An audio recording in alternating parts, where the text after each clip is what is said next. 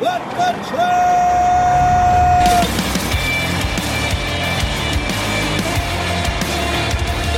You are listening to Why the Truck! Are you ready to truck it? It's time for your Nooner with Dooner and my good friend sitting right next to me just got in off a red eye. Red eye. The last time I was on the show, I was on a red eye. It's so weird because I reached out to you yesterday. I was like, hey, an opening just came up. And for some reason, you were like, you're a great guest, but you were like the first name that popped into my mind. And I think it's just that like red eye energy that you put out into the world. I'm sensitive. Yeah, I'm getting by on a little bit of sleep. I'm glad there's a little bit of distance between us because I need a shower and a good night's sleep. I know the feeling. And you were over at Daimler North America. We'll jump all into that on the show today in just a little bit. But before we do, I got to gloat. It's like, does Covenant, did they do a bracket, an NCAA bracket tournament? You know, the guys in our broker, the folks in the brokerage department do. Yeah. And they're really into it. I'm not around enough to participate. And all of the rivalry that takes place when you're there in the office every day. Well, you see, here at FreightWaves, we have a lot of trash talkers. We get a lot of smart people, a lot of data people, a lot of people who know their thing. Yeah. Well, guess what? FreightWaves? Who's number one? It's your boy, Dooner. What the bracket? Number one up there. And look, there's some people gating on me, but if you go into their brackets, they're already checkmated. See, you proud of me? You're good. Can you pick stocks like that too? I like anybody could in 2020. It was like in trucking when you were like a retail trader, you could just get like Dogecoin at 2 cents, and then like a week later it's 31 cents, and you're making bank, dude. Enough to take you to coffee. Well, Matt, yesterday, you have a dog, don't you? I have a great dog, and I know everybody says that because I know you love your dog, sure. And we've talked about that offline before, but. I've got the greatest dog in the world. You got the greatest dog? What's your dog's name? Tucker the dog. What kind of dog is Tucker? Tucker is a golden retriever, the most superior brand breed of all times. Yeah, they're up there with labs. I'll give you that. Did you know that yesterday was International Puppy Day? I didn't know that. Well, every International Puppy Day, I asked the logistics community to share their puppies and their dogs. And we have some to take a look at real quick here. We got my boy, Randy Savage, his sister, Miss Elizabeth. This is Nick LaLucas. He says, here's our little Jinder growing up into a nice service dog. That's Greg Ackner's, Alan Blankenship's puppy, his big snow dog over there. Peter Clifford, he said, let me drive the boat. By the way, handles on dogs, very helpful. That's Marion Hensley, is my buddy Baxter. He's going to be 18 this year, so happy birthday to him. Who's that? Is that a Golden or is that a Chesapeake? Chesapeake. That was a Chesapeake Bay. Although, I don't know, the guy right here, he says, that's my boy Finn, 7-year-old Golden, Logan Pritchett. So... Having just got off a flight, a lot of people are taking dogs on their flights now. Yeah. And they're not always service dogs. The lady next to me had a little tiny thing under the seat. Yeah. It was very good, very nice. But then there was a military guy with a big dog. There was at least 7 dogs on the flight. You know, you can... used to not see that. You used to have to buy like a service vest and you could get them on Amazon, but you didn't actually need the paperwork. You just needed to have it on them. I might have had one of those at one point. Yeah. Yeah, to get into a hotel. Break the rules. Yeah. You know, also, like, here's the secret. You don't really have to wait for your group at the airline either. Like, if you want to board group 1, group 2, they're not going to stop you. Yeah, but you don't want to be that guy. No, you don't want to be that guy. Yeah, you don't want to be that guy. Or you don't want anyone to know you're that guy. Exactly. Anyways, we got a lot going on the show today. We got former NFL star. We got a guy who played in the Super Bowl. Chicago Bears versus Colts. Played against Peyton Manning, right? Played with Rex Grossman, Sexy Rexy. Played with Jay Cutler. Desmond Clark, former tight end, superstar, started a brokerage last year in May. In a down market, he's going to tell us all about that journey from the Super Bowl. And we'll find out who's a tougher opponent, Aaron Rodgers or a bad freight market. Actually based in Florida. You couldn't get him to come here in person? Or is it remote? It's remote. So he'll be here. We're going to have FreightWaves' Tony Mulvey is coming up. He's going to talk about the freight market hitting rock bottom. We'll break down the rejects, spot rates, some of these shutdowns. You're all too familiar. You're over at Covenant, so... I picked a great day to be here. You picked a great day to be here. They're all great, right? They're all great. They're all great. And then, of course, you'll talk to us about what you saw at Daimler. But before we get to Tony, just got to tip the band. So supply chain challenges are not always easy. But the commitment from the team at Donovan Logistics to take on their responsibility is unwavering. Logistically speaking, they're at the center of it all. Visit them at donovan.com. All right, Tony, come on up here, man. Let's find out what's going on in the market. He is a co-host of With Sonar. You probably see him in the morning on FreightWaves now. And let me bring your mic up for you a little bit, too. There we go. There you go. Looking good, Tony. Hey. Introduce yourself to our audience who may not have met you before. Tony Mulvey, been here 3.5 years, I guess now, working on the research team, expanded more into the media side, TV side in the past year, but Happy to be here. You've had a big week. He was part of our breaking news on that USX story. You had to do a roundtable on short notice, and you did a great job. So we all appreciate that. There was a comment, though, and like this is a serious time in the market. A lot of people are losing jobs. I mean, it's not a good time. We try to have levity on the show just because we can't just sit here depressed the whole time. But someone posted on LinkedIn, this guy, Dominic Angelotuli, said there's a lot of pain in transportation right now. Rates are below March 2020 lows. Owner-operators driving at a loss or selling their trucks. Exorbitant factoring fees, 60 to 90-day payment terms are the norm. The silent tax of slow payments is inflation. So they're talking about the pressure that is put on everybody, and it's really tough. So Craig Fuller, he put out a great thread yesterday, and he was talking about a lot of these challenges. And let's start with tender volumes, because that kind of drives everything. Let's start there, Tony. What's happening? Yeah, I mean, we're kind of walking this to the bottom. I mean, that's the best way to describe it. We're about to cross over 2019 levels. Anybody that was in transportation really knows 2019 wasn't a great year in terms of trucking. It was one of those, it was an area or a year where we were coming off a very high boom cycle of 2018, oversupplied the market, ample demand kind of fell away, oversupplied, drove rates down. You see volumes kind of walk along this x-axis, really. I mean, if you drew the x-axis around that 10,000 mark on the OTVI, it's kind of where to think about is like this solid level. What's interesting, though, is we kind of came into March with a little momentum, and then since then, it was kind of this head fake. We've seen this decline from there. Past couple of days, we've seen a little bit of an uptick kind of expected as you head in to the final week of the first quarter. But I mean, overall, especially when you compare it to the previous 2 years, it's tough out there in terms of volume itself. Matt, what's the buzz around Covenant when it comes to volume and what's going on in the market? So you do remember I'm the future guy. I'm the long-term guy. So I'm not living in the day-to-day, but it's been, I know it's we've got capacity as well. And we've got, it's funny because we got our allocations that we wanted for new trucks, and we're still trying to struggle with how do we modify that delivery schedule, because we, we keep our trucks about 2.3, 2.7 years. And so trying to control the size of the fleet is just a challenge for us every day.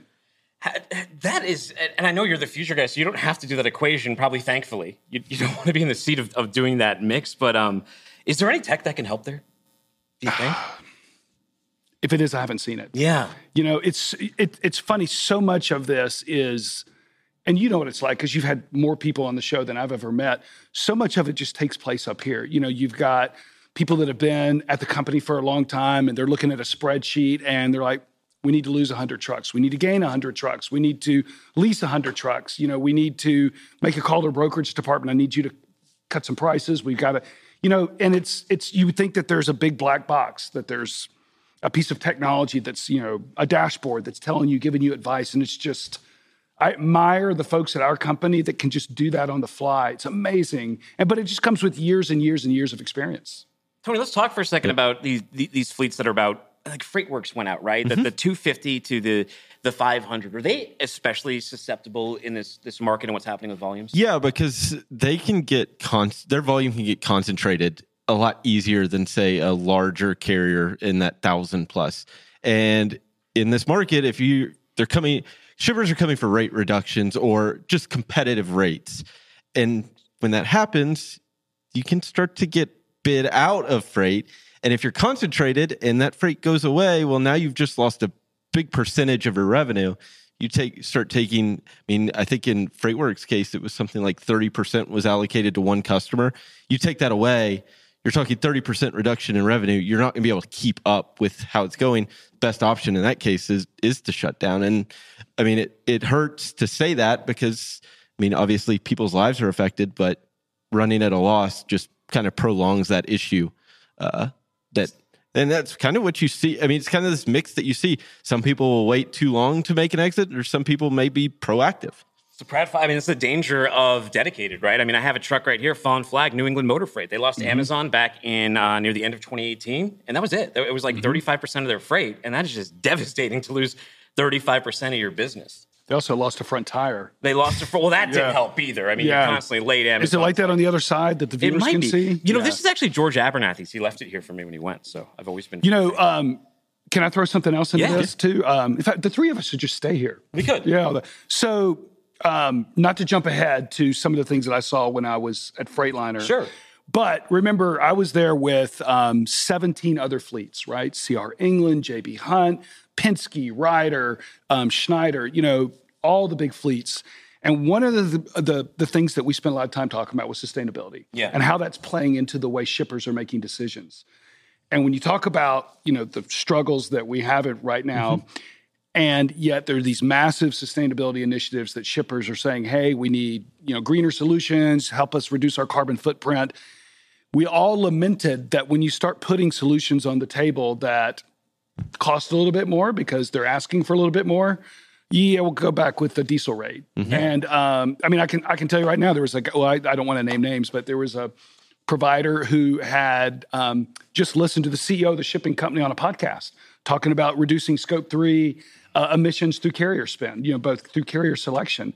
And when he was sitting at the table with his purchasing people, they said, we're going to go with the diesel truck. They had an electric quote, and they had some other types of things in there in a solution. And so he said, it's just, it's tough because, you know, sustainability, but, you know, we want to pay diesel. Mm-hmm. Well, no, it's not sustainable. Rejection rates right now, they are so low, Tony. Let's take a look at this chart. What is happening here? And what is the dynamic that happens when rejections are so low? What does that actually mean? Yeah, so in this case, outbound tender rejection index is kind of that measure of relative capacity in the market, right? So shipper tenders a load to a carrier. It can be accepted or rejected.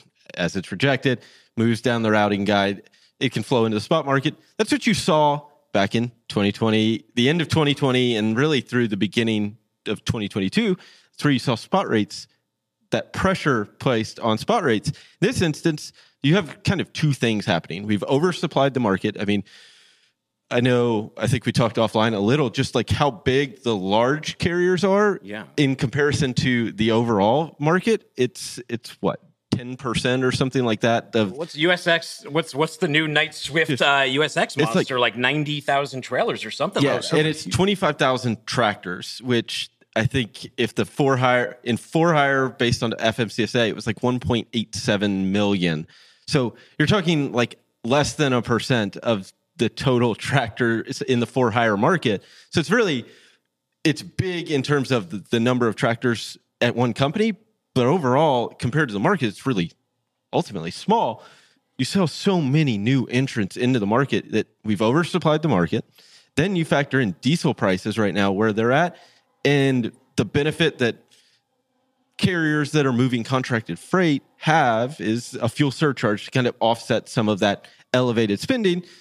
There's to go into the spot market, which is where a lot of you can play in that when rejections are so high because rates are high.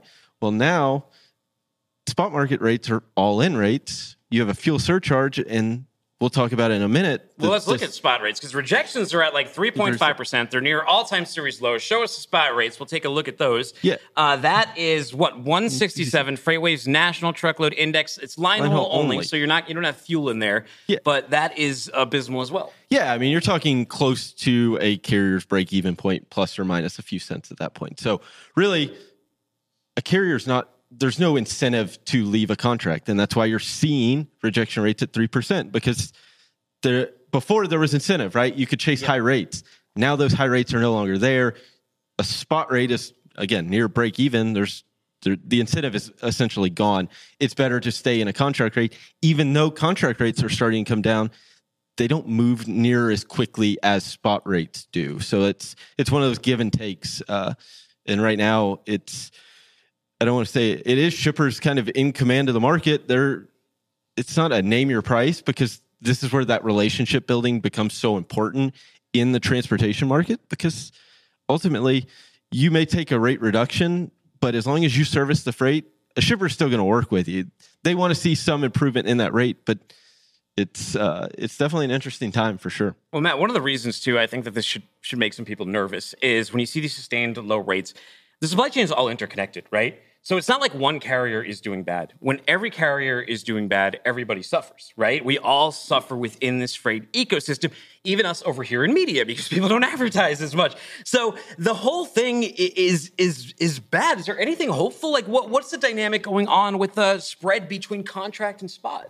Yeah, I mean, you're talking this. It's been at this 80-cent spread or somewhere around that spread between contract and spot for what, since about June of last year. So you're talking spot rates are offering a discount to contract rates at the moment, and at least when you break out the no fuel and when you start adding in fuel, it changes a little. But it's one of those things you start looking at it. It's like you're going to have to see a couple of things, right? Contract rates come down. I mean, they're moving down, but it's I think year to date it's something like 8 to 10%. It's not a super rapid decline, but that spread's got to normalize at some point. And we've been talking about it for months that it's not sustainable where it's at.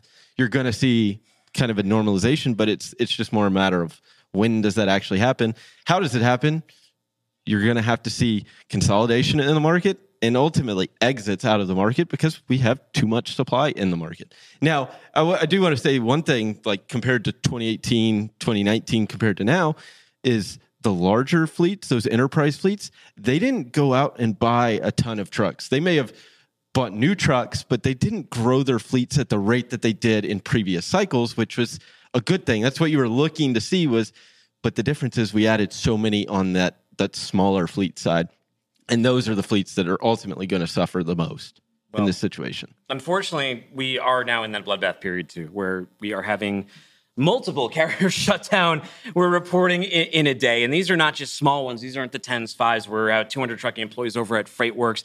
544 trucks out of work with them. There was LTL provider, 46 trucks, 50 years of experience out of Michigan. That was Mulder & Sons Trucking. Who else do we got here?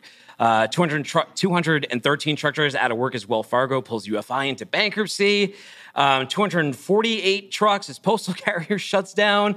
148 trucks and LTL carrier shut down in Vermont. Why are there so many Land Airs, by the way? If you look at, there's like 10 billion Land Airs. There are, yeah. And Landstar kind of sounds the same. Are they even the same thing? I don't even know. And another 155 carrier shut down. This was pushed over the edge by a nuclear verdict, but obviously the market didn't help there. And before I came over here, I picked up my taxes. Yes. And I owe money, so I'll be ordering less. So there's my contribution now I'm not going to spend as much money as Amazon. Yeah, well, and then you factor in the other sides of the consumer, right? With the Fed decisions to continue to raise interest rate, the cost of credit or cost of debt has continued to rise. And eventually you see the credit spending continuing, but I don't know if that rising interest rate, I mean, you're talking credit card interest rates well over 20% on average.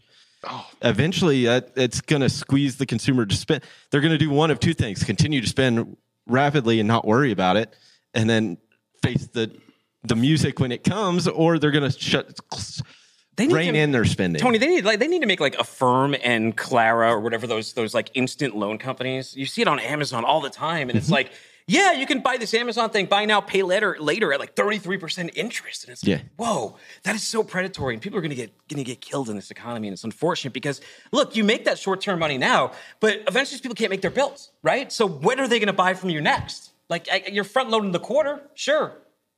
But what happens? Need to watch some more Dave Ramsey films. Yeah, or whatever he does to, like, spend less. Yeah. Tony, can you leave us with anything hopeful? I mean, obviously, the summer, you typically see some uptick in shipping.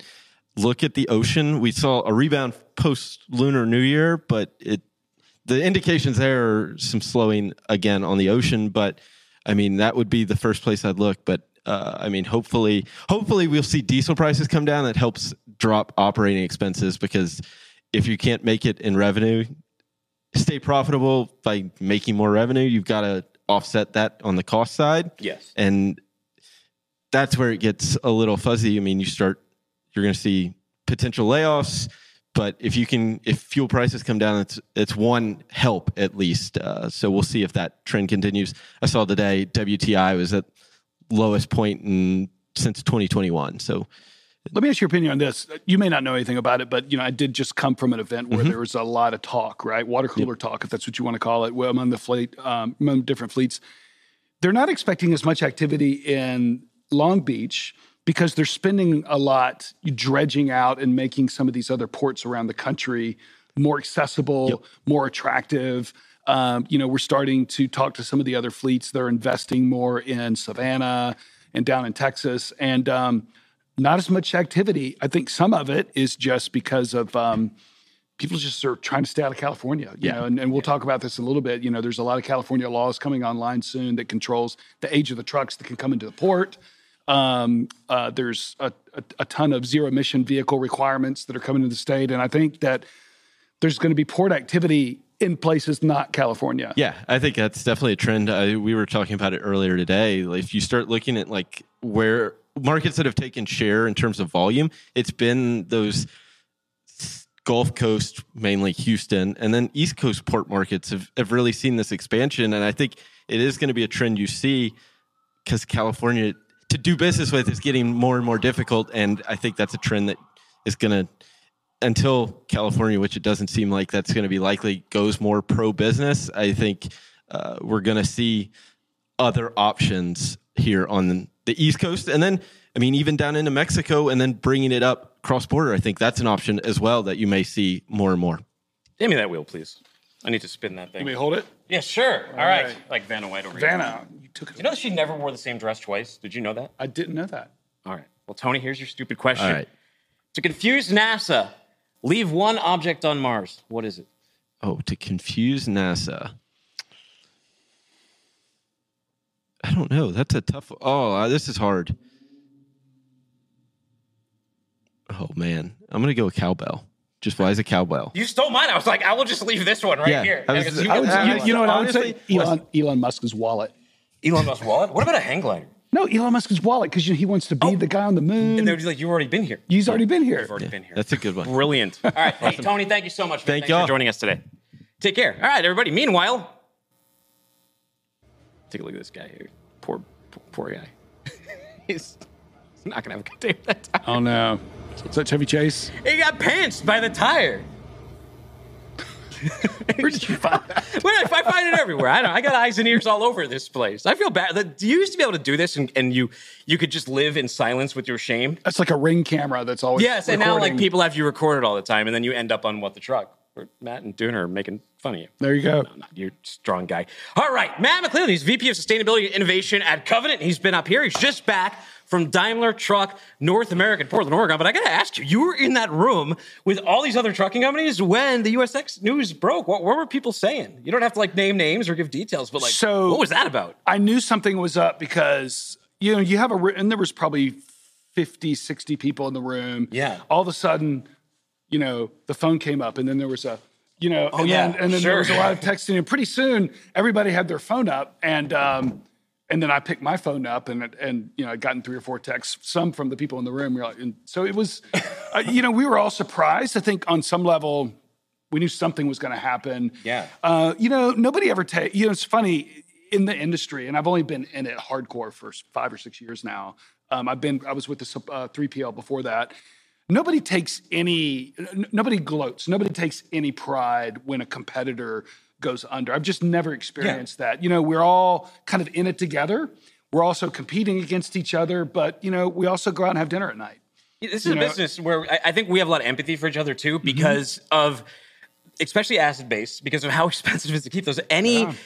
There's so many different events that can tank you and put you out. And I think in the back of your head, there's fear within every carrier that it's just bad karma to kick another one when it goes down. Yeah. I mean, there's, the gentleman in charge of U.S. Express's asset-based division, keeping the trucks on the roads, named Sean.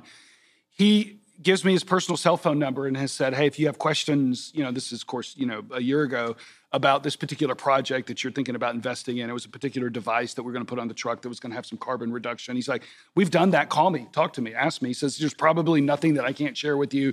If it was successful for us, it would be successful to you. And you can have conversations like that. And so I just, one of my closest sort of industry peers is a guy at Warner. Yeah. You know, of course I love the people at my own organization, sure. But you know, it's just great to be able to share ideas. And whenever something like that happens, you hate it. I don't know about you, but I've gotten resumes from people already, and I'm going to do everything I can to try to help them out. It's all about the network. I've gotten plenty of reach out, and the unfortunate thing for a lot of them though is like, look, I hear a lot of other people are struggling like too. Maybe this will work out for you, but there's not as many options as there was like a year or two ago when it was just easier to help people out and place them. But you were over at Daimler. We got a picture of you over there. What did you see? Let's start with like autonomous vehicles. What were they showcasing here? So I was there for three reasons. And what they do is they have these councils. What they do is they bring all these customers in. Typically, it's the larger private and for-hire fleets. And they just listen, and they ask lots of questions. You know, one day is dedicated. It's called the On-Highway Council. They talk about the cab design. They talk about changes. They like, what if we made this change to the ADAS system? You know, how would this affect you? And, you know, it just ends up being, there's a lot of opinions in the room. Don't get me wrong. I mean, there's a lot of really high-powered individuals in that room. And they take notes and they make changes based on that. So I was there specifically for a half a day on autonomous, a half a day on ESG and how we could sort of work together and start sort of promoting some of these things internally as an industry. And then an entire day on electric vehicles. Yeah. So it was great. Was the AV, was the autonomous impressive at all? What were people saying about that? What was the feedback? So that was a small group. There was just a handful of us in that one. And it was really just to kind of bring up to date. So there's several players in the market now, one less as of a few weeks ago. Embark is no longer with us, at least not in the same way that it was. And so Locomotion's out of there too. And so... Daimler acquired 75% of a company called Torc, and so they're one. I've been to Torc. They call them Tormlers. The Torc Daimler mix. When you go over to the Torc facility, they're like these. I've seen a few stickers.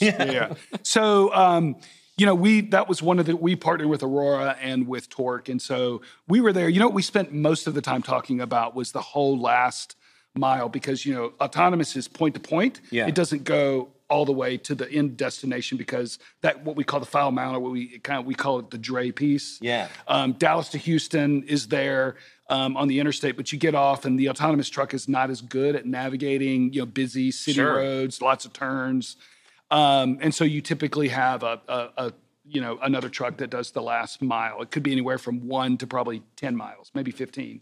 And you don't want all of your cost savings that come from autonomous to disappear on that piece of it. So we talked a lot about how can we solve that problem collectively, but then for the larger fleets like Schneider and Ryder, you know, how could, you know, they may be able to absorb that cost because they've got so much infrastructure that they already own. But for Covenant, you know, we don't have terminals all over the country like some of the other fleets do. So, you know, it was a great conversation, but again, we were in the room as competitors, all sharing ideas. And I think maybe one time it got into a situation where, I can't really talk about that.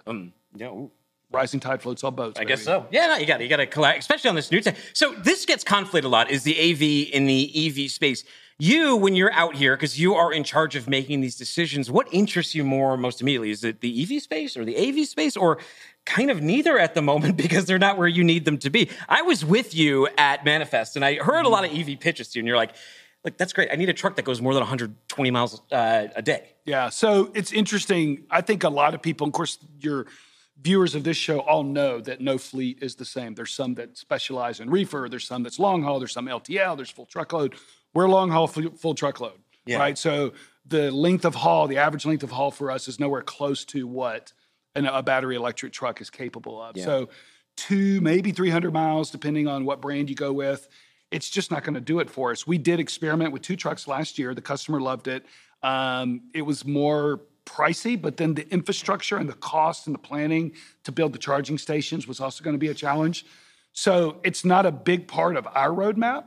But NFI, for example, out of, I think, what are they, New Jersey? I forget where they're based out of. Huge, massive 3PL. I think they've got 25, maybe 30 trucks, mostly out in LA at the port. For drayage work. So, you know, it's just not a big part of our future. These things are pricey. I mean, like the 150 mile range EVs or even like 350,000. Autonomous trucks are over $1 million right now. Neither seemed that viable for carriers like your type. But how do you think about this tech in a down market? Does that impact what you can invest in and how you have to think about this? It's a great question. And fortunately, we don't have to think about it a lot because it is so far out on the horizon. You know, when you're publicly traded, you're kind of quarter to quarter. And so, you know, obviously you think long-term you would be, it wouldn't be in business very long if you didn't, but it's so far out on the horizon that, you know, when you're at least 2 years away, you can't make a lot of investment right now. So, you know, we're looking at other things, but that's just not one of them. You know, we actually have a lot of hope for hydrogen. We might be doing a hydrogen test this year. Still trying to sort that out. That gets you about 500 miles. Ooh. Yeah, so. Head over to Highland and talk to my buddy Thomas Ely over there. You rode in one of those, didn't you? I did ride in one of those. It's actually in there, like the intro view. That's the truck I'm driving is the Highland. Yeah, so, you know, the thing I'm most looking forward to next is there's something called ACT Expo. Will you go to that, by the way? I'm not. So they're going to have, I hung out with the guy that organizes it, Eric Neandros at G&A.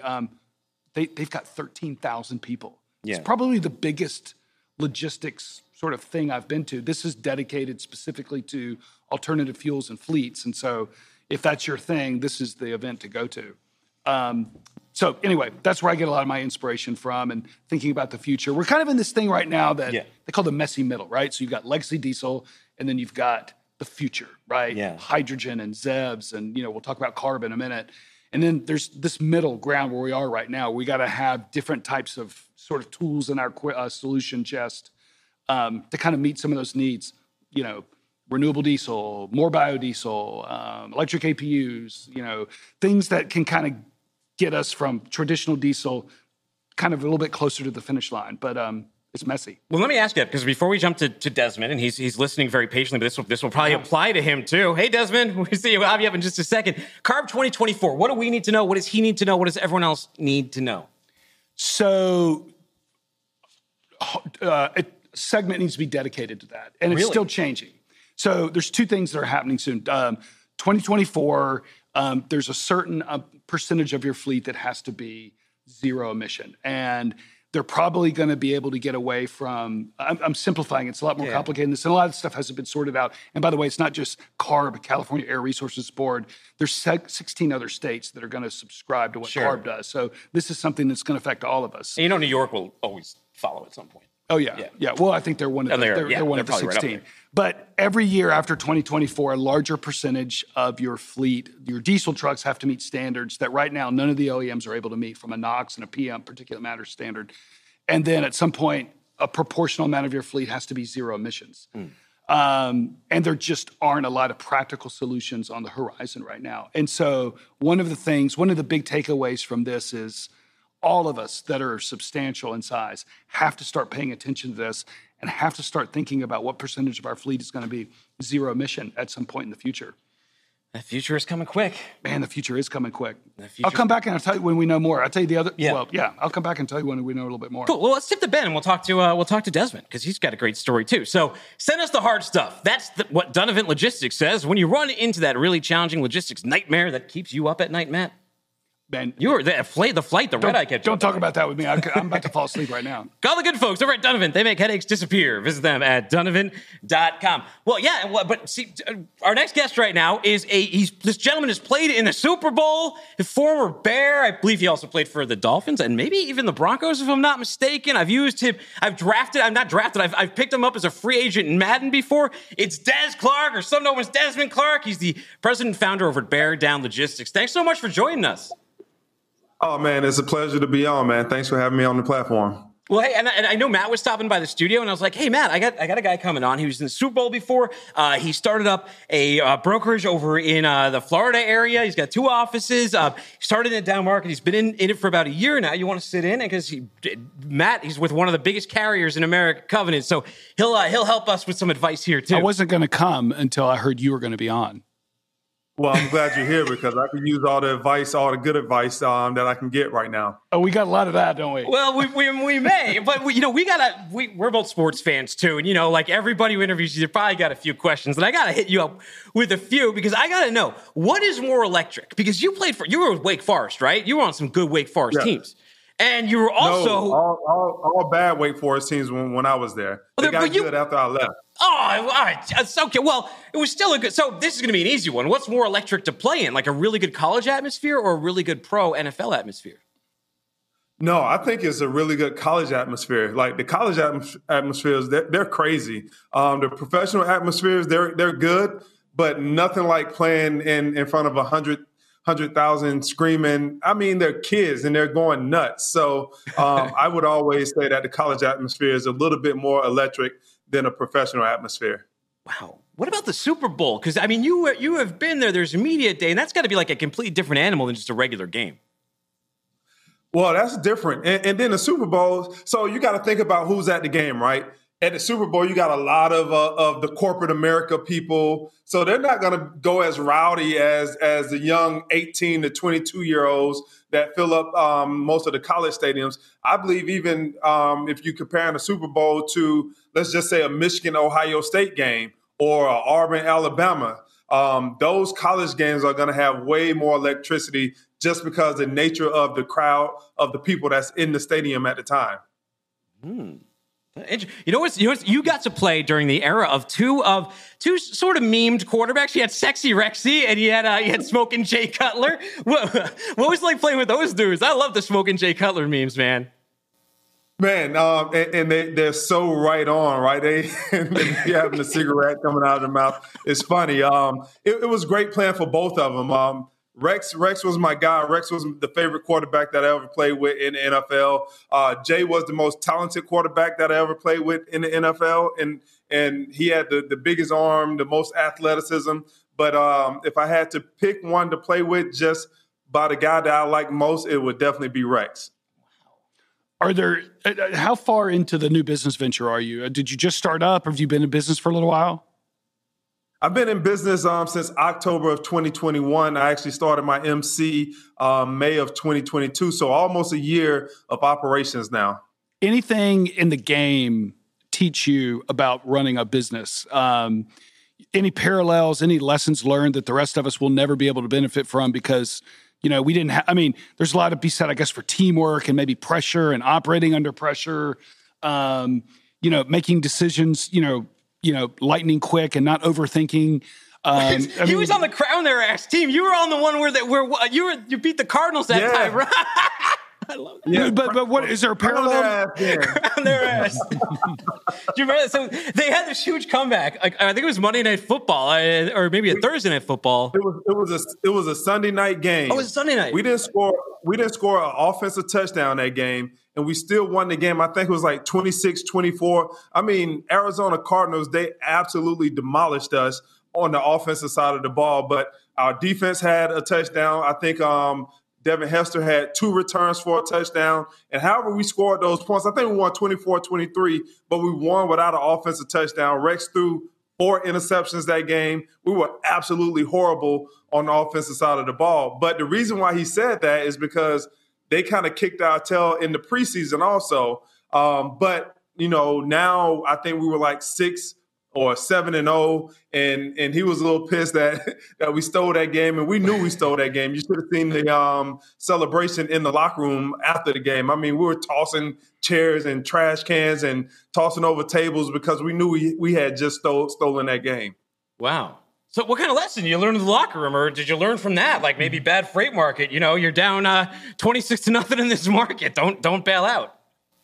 Hey, so the thing about this market is I got in right when it started to bottom out in May of 2022. So I don't know any other market, and I was oblivious to all of this until like the end of the year. So, but the thing that I did learn, and is a lesson that we can all learn, not just in sports, man, you're going to get kicked at some point when you're doing business.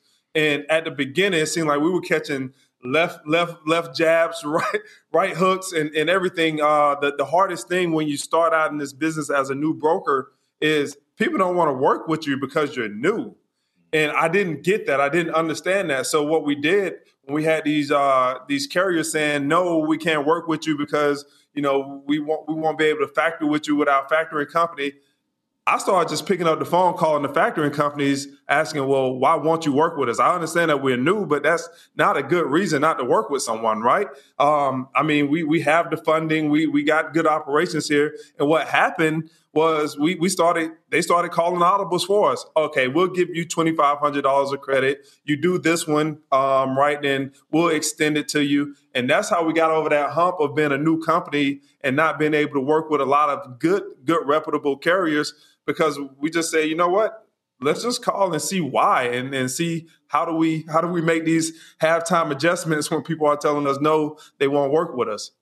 Well, you know, if you like intensity, you picked and to be, you know, to have a lot of adrenaline, to be scared of markets and stuff, you picked a good business. But it's got me curious because, you know, you hear this from athletes a lot, especially who've played on the biggest stage. How hard is it to leave the sport and not have that to show up to? Because a lot of, you know, you're like, Tom Brady, why doesn't he just retire or this? And it's like, because if you do, then you don't get to get another job again. And it's like once in a lifetime kind of thing. What does it feel like once it's over? It feels just like that. It's over. Like, and you can't get that locker room atmosphere. You can't get all your teammates and just, you know, you go through so much together. I mean, you get to go to a job where you're literally wearing sweats all the time.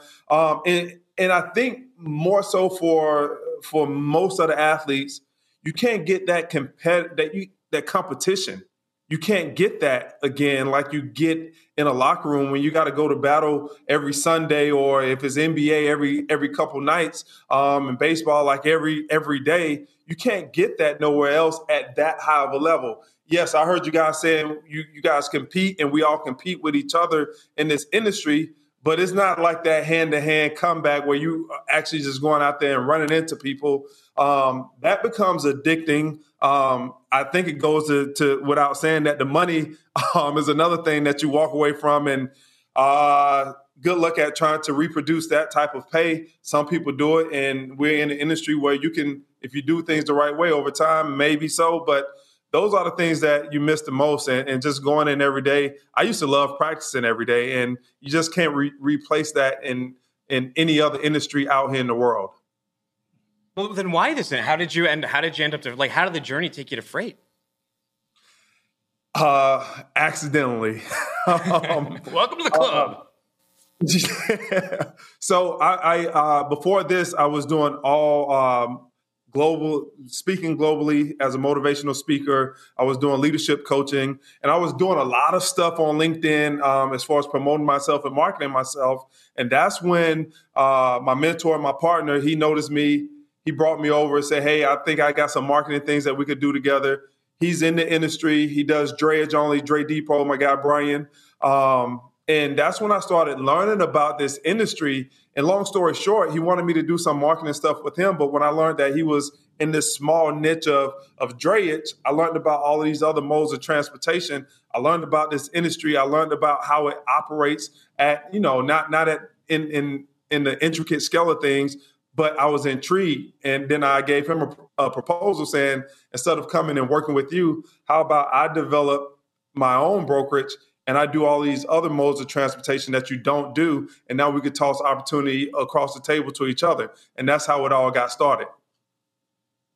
Beautiful. And what is it now? What is Bear Down Logistics? Bear Down Logistics, we are a company that we do long and short haul, full truckload. We've actually started a dispatching company as well as bringing on drayage with my partner over at Dray Depot and warehousing. So what I understood very, very early is that the more of this process that you can implement into what you're doing, you know, the better you're going to be in this industry. But that's only if you can do it the right way and control, you know, more, I guess, 75, 80, 90% of the supply chain from when it's coming in to when it's getting to that final mile. You know, that puts you in a better position to go out into the market and offer more value. So that's what we're doing. That's what we're trying to accomplish. And so far, so good. Matt, what kind of advice would you have for someone like Des? Me? Yeah. Him? Yeah. Oh, man. I don't know. Check our capacity first. Yeah. Oh, check Covenant's capacity first. You know, we do run some empty loads every once in a while, not because we want to. So, how big is your your team? I mean, is everyone focused there at one location, or are you spread out across the country, or? So everybody is focused here at one location. I do have one person up in Chicago because we do have a Chicago office also, as well as an Orlando office. We have a small team of seven people right now. And then if you include the drayage operation with my partner, Brian, at Dray Depot, now you go up to, I think he has like 21 or 22 people within his operation. But here in Orlando, we have six with one in Chicago. And we're small, but we're mighty, and I love it. I did have a bigger team coming into January. I made my first mistake of riding that wave of, oh, man, we're up to $100,000 in revenue and we're growing, and now we're up to this amount of revenue and we're growing. So let's bring on six people all at one time. Mm-hmm. And I didn't do the proper vetting. And out of those six people, we had to let go of four because some of the guys didn't produce. And that's the first big mistake that I've made as owner here of Bad Down Logistics. And now it's all about, hey, how can we continue to grow at a good pace, but not try to grow too fast where we outdo ourselves and take unnecessary risks that we don't have to take. Well, how can you? What is a tougher opponent, Aaron Rodgers and the Packers or a down freight market? Well, this down freight market hadn't been much of an opponent because I didn't know it coming in. I didn't know that it was a down market. I heard about it, but I'm so focused on, man, I got to drive revenue. I got to get in here. I got to make this company work that I didn't pay attention to what was going on out there. I was more so paying attention to what was going on in here, and we became our own opponent. We got to make these 100 calls. We got to convert. We can't let, hey, this driver just fell off our load. We got to go back and get that load back, because if we don't, then we lose this client, and we only got a handful of clients. We can't afford to lose anything. So I wasn't paying attention to the outside market. I was paying attention to what was going on in here. Now, when you talk about a guy like Aaron Rodgers, man, that dude is tough, and as we know, he's beaten us quite a few times. So right now at this point, I'm going to say a great quarterback is tougher than a tough market in the logistics industry, but that's me saying that without having really paid attention to the outside market and only been paying attention to what's been going on inside of the walls here at Bear Down Logistics. Well, but now you're the quarterback, Des, right? You're the quarterback. Yeah. And he wrote something. Yeah. You have a little philosophy you put on LinkedIn, and this might have come from the locker room too. It said, I've come to learn that aggression is an asset and a liability. Unfocused aggression is wild. It's hysterical bar fighting. What does that mean in the context of running a brokerage? So just like I said earlier, I got really aggressive, and I wanted to hire because – hey, man, we're doing so well, so all we got to do is bring more people, and it's going to just keep going. But that wasn't the right move to make. And in that piece that I wrote, you don't start out with aggression. You start out with planning, studying, and knowing the landscape, knowing your opponent. And then once you get all that stuff under control and you know what your game plan is, that's when you have to be aggressive. So I learned from both sides of that. You just can't go out and just be aggressive for the sake of being aggressive. You got to have controlled aggression and know exactly what you're trying to get accomplished before you unleash that aggression. And I think that's what I talked about in that piece that I posted on LinkedIn. But is your office like, remember that commercial where the dude just run by and tackle everybody? You just run by and like tackling brokers again. Is Covenant full contact sport? No. Is Bear Down full contact? I remember that commercial that you're talking about. The Old Spice one, right? It was the Old Spice one. Yeah. and they had another one where they had the office linebacker. Yes. You know what? If these guys don't make the calls that I need them to make, I go in there and I tackle them all the time. No, I'm just kidding. I love it. Just kidding. We're like softer as a society now. We get pretty intense, man. Pretty intense, and they like it. Well, Des, before we let you go, two last questions. First of all, who should contact you? Who should work with you? Guys, carriers who are struggling to get loads. First of all, we have a bunch of broker relationships out there that if we can't get you loads, we can go out to the market and get you loads. And then also those customers who want somebody who's dependable. Here's the thing that I've learned in less than a year of being in operation. Customers just want somebody who's going to deal with them transparently, who can get the job done. But we all know in logistics, stuff happens, right? And I always tell my guys, if it happens, you know, let's make sure that the customer is not calling us. We're calling them, but not just with a problem, but, hey, here's the problem, but here's what we're doing about it. And if we got customers out there that can appreciate that type of communication and who's been struggling with other brokerages that don't communicate and execute as well as you need them to, those are the people that we're looking to work with. We're really starting to get into that bigger market, like Walgreens and Kroger's, and doing RFPs and things like that. That's the next level that we're going to. But right now we deal with a lot of smaller to mid-market type of companies that do shipping. Excellent. And what's it like to play with yourself in Madden? I never played with myself in Madden. No?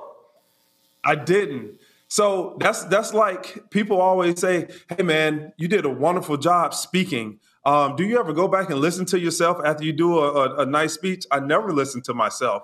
I never go back and look at myself and critique myself or say I've done a nice job. Like I couldn't stand to see myself on the Madden game because I would look at myself like, oh, he sucks on the game. Oh, wow. I get it. I hear you. I never can go back and look at myself like that and appreciate it. So I'm glad that you did. Well, when the ratings would come out every August, would you guys all freak out in the locker room if they weren't what you thought they should be? My ratings were never, ever what they should have been, ever. I always felt like I got disrespected in Madden for whatever reason. But you know what? Now I could. But that's been a competitor, right? When you're in the game, you can't appreciate the fact that you're just in the game. But now that I'm 12 years or 11 years removed from the game, I can go back and I can appreciate all of that stuff. Now, I never appreciated the fact that I played in the Super Bowl until about 3 years after I retired. And then I started looking around like, hell, that was a pretty good accomplishment, even though we lost. But I've never watched that Super Bowl to this day. It's got to be hard. I can hear you. Keep the channel off ESPN Classics. You don't want that one. It wasn't the best game either. I was rooting for you guys. I didn't really need to see that out because I was over in the Northeast, more of a Patriots fan. So I was like, no way. I need Tom Brady to stay the best, not Peyton Manning. Well, Des, help you with that, man. Des, thank you so much. If people want to reach out, they want to find your company, where do we send them? Just go to www.beardown-logistics. And you have to put the dash in there, okay, because we are a floor company, and there is another Bear Down Logistics in Chicago. So www.beardown-logistics.com. Hey, have a great weekend. Thank you so much for coming on the show. God bless you. You too. Take care. Thanks for having me. All right, Matt, what a great story. That was a great story. Yeah. It's funny. I think about if my sort of ship came in and I was looking for a Matt 2.0, like what would that business be? What would it be for you? Wait, what am I doing? This guy, I got to do something else? Like a professional dog walker or... maybe like a professional Lego assembler. Oh, yeah. Since you've got all this experience with strapping down products on top of vehicles, you can be a strap consultant. I could be a strap consultant. Sounds weird. Maybe I could be Arizona Ice-T's social media person. It's good news, bad news, people. That's